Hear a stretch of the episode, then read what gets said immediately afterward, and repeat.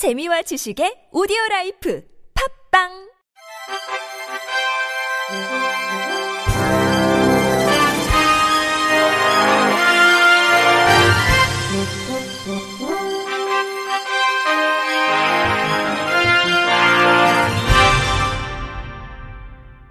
청취자 여러분 안녕하십니까? 1월 2일 화요일 KBS 뉴스입니다.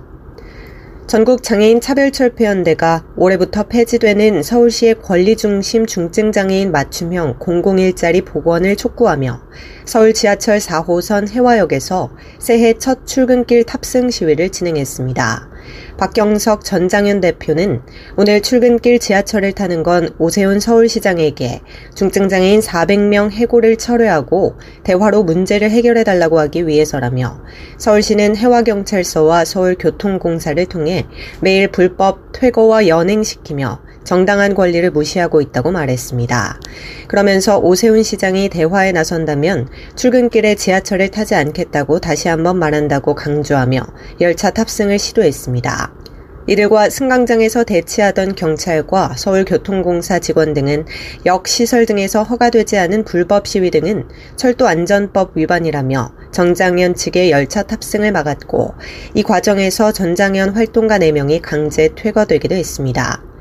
전장현 측은 퇴거 명령에 승강장 밖으로 나왔고 오전 9시부터 지하철 4호선 해화역 2번 출구 앞에서 기자회견을 이어갔습니다. 이수미 서울 전장현 대의원은 최중증 발달장애인들은 공공일자리를 통해 친구를 맺고 집에서 나오고 돈을 벌고 사회의 일원으로 활동해 왔다며 여태 해온 일자리를 오세훈 시장의 한마디에 폐지한다는 게 억울해서라도 복직할 수 있도록 투쟁할 것이라고 말했습니다. 전 장현은 오세훈 시장이 대화에 나서지 않을 경우 오이도역 리프트 추락사고 23주기를 맞는 오는 22일에 57번째 출근길 지하철 탑승 시위를 진행할 예정입니다. 한국관광공사가 다음 달까지 무장의 관광 연계성 강화 사업에 참여할 지방자치단체를 모집합니다. 무장의 관광 연계성 강화 사업은 장애인 등 관광 취약계층이 끊김없이 관광 활동을 영위할 수 있도록 관광지와 시설, 정보 등 특정 권역 내 관광 재반 요소의 접근성과 연계성을 강화하는 사업입니다. 지난 2022년에 강릉시를 선정한 이후 올해 두 번째 대상지를 새롭게 선정합니다. 이번 공모를 통해 최종 선정된 지자체에는 3년간 최대 국비 40억 원을 지원합니다. 정부와 지자체는 모두에게 평등한 이동권을 보장하고 관역 내 관광 기반 시설 개선, 무장의 여행 상품 개발, 전문 인력 양성 등 다양한 사업을 공동으로 추진하게 됩니다.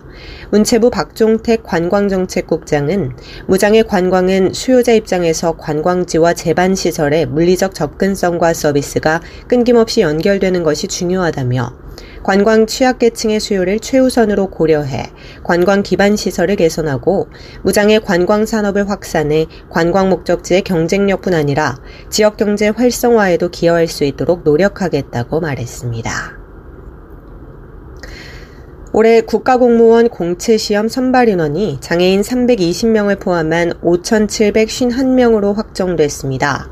인사혁신처는 이 같은 내용의 공채 선발 규모를 사이버 국가고시센터를 통해 공개했습니다. 직급별 선발 인원은 9급 공채 4,749명, 7급 공채 654명, 5급 공채 305명 등으로 정년 퇴직 인원 감소, 정부 인력 운영 효율화 기조 등을 고려해 결정됐습니다.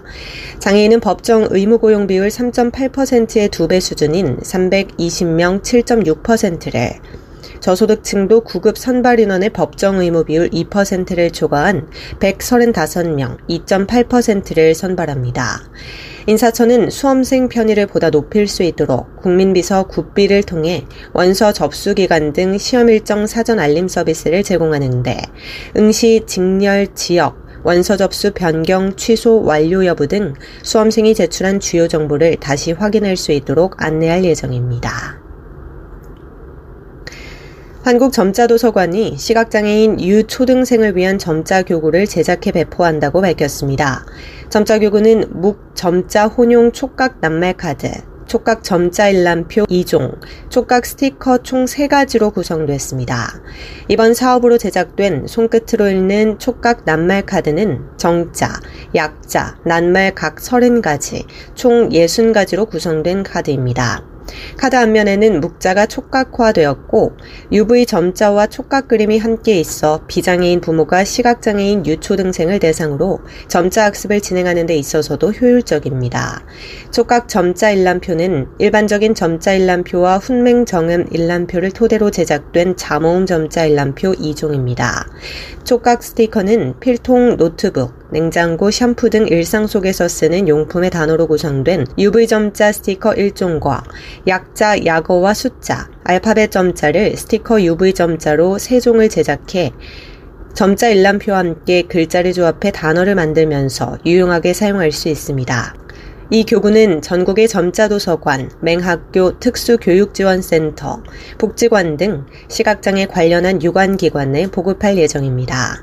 한국점자도서관은 사용자의 의견을 토대로 보완하고 새로 추가된 점자교구가 시각장애인의 점자 문해력 향상 증진에 기여할 수 있기를 기대한다며 특히 한자 점자교육원을 개소한 만큼 올해도 더욱 시각장애인의 점자교육과 자립을 위한 사업에 힘쓰겠다고 전했습니다. 제주특별자치도 장애인 종합복지관은 보건복지부 사회적 장애인 인식 개선 교육기관 평가에서 우수기관에 선정돼 보건복지부 장관 표창을 수상했습니다. 장애인 인식 개선 교육기관은 장애인 복지법에 따라 보건복지부가 장애인 인식 개선 교육 수행 능력을 고려해 지정한 기관으로 장애 인식 개선 교육 의무기관 모집과 교육 계획 수립, 효과적인 장애인식 개선 교육 실시, 강사 역량 강화의 역할을 수행하고 있으며 제주 지역에서는 복지관이 2021년 12월 최초로 지정됐습니다. 복지관은 지난 2022년부터 도내 초중고 학생과 공공기관 직원 등을 대상으로 1,867건의 장애인식 개선 교육이 진행돼 48,225명이 참여했습니다. 또 도내 초중고 189개 학교 중 75개 학교의 교육이 진행 진행돼 아동 청소년의 올바른 장애 가치관 형성, 통합사회 환경 조성에 큰 영향력을 행사하고 있습니다. 복지관 고경희 관장은 제주 지역 대표 장애인식 개선 교육기관으로서 유아에서 성인에 이르기까지 다양한 연령층에 맞는 장애인식 개선 교육을 통해 장애를 올바르게 이해하고 장애인과 비장애인이 함께 더불어 살아가는 통합사회 구현을 위해 장애인식 개선 사업을 더욱 확대해 나갈 계획이라고 말했습니다.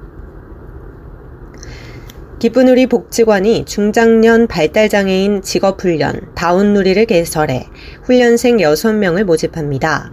다운누리는 중장년 발달장애인의 직업재활과 성공적인 자립생활을 도모하는 사업입니다. 고령화되는 사회 속 중장년 발달장애인의 기초학습, 가사생활 기능, 개인 사회 생활 능력을 발전시키는 다양한 프로그램과 더불어 바리스타 정보화 교육, 임가공 작업 등과 같은 직업 교육 및 훈련을 통해 자격증 취득과 다양한 직무에 대한 실습 기회를 지원합니다. 프로그램은 매주 평일 오전 10시에서 오후 4시까지 진행됩니다. 대상은 직업에 대한 욕구가 있는 만 40세에서 60세 이내의 발달장애인으로 유선 또는 내방해 신청하면 됩니다. 이후 상담과 평가를 거쳐 직업훈련 참여가 결정되고 참여비는 7만 원입니다. 끝으로 날씨입니다. 내일은 전국이 대체로 흐리다가 밤부터 차차 맑아지겠습니다. 새벽부터 아침 사이에 전북 남부와 전남권, 경북권 남동부, 경남권에 오후까지는 제주도에 비 또는 눈이 내리겠습니다. 오후에는 경기 동부와 강원 내륙 산지, 충북 북부 지역에 비 또는 눈이 내리겠으며 서울을 포함한 그 밖의 중부지방과 전북 동부 지역은 0.1mm 미만 빗방울 또는 0.1cm 미만의 눈날림이 곳곳에 있겠습니다. 예상 적설량은 경기 동부와 강원 산지, 충북 북부와 전북 남동부, 경남 서부 내륙 대구, 경북 남동부 지역에서는 1cm 내외의 적설량이 내리겠으며 제주도 산지 지역은 5에서 10cm의 눈이 내리겠습니다.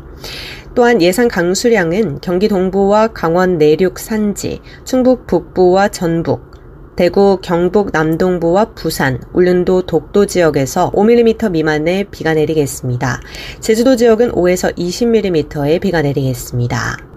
내일 아침 최저 기온은 영하 3도에서 영상 4도, 낮 최고 기온은 영상 2도에서 10도가 되겠습니다.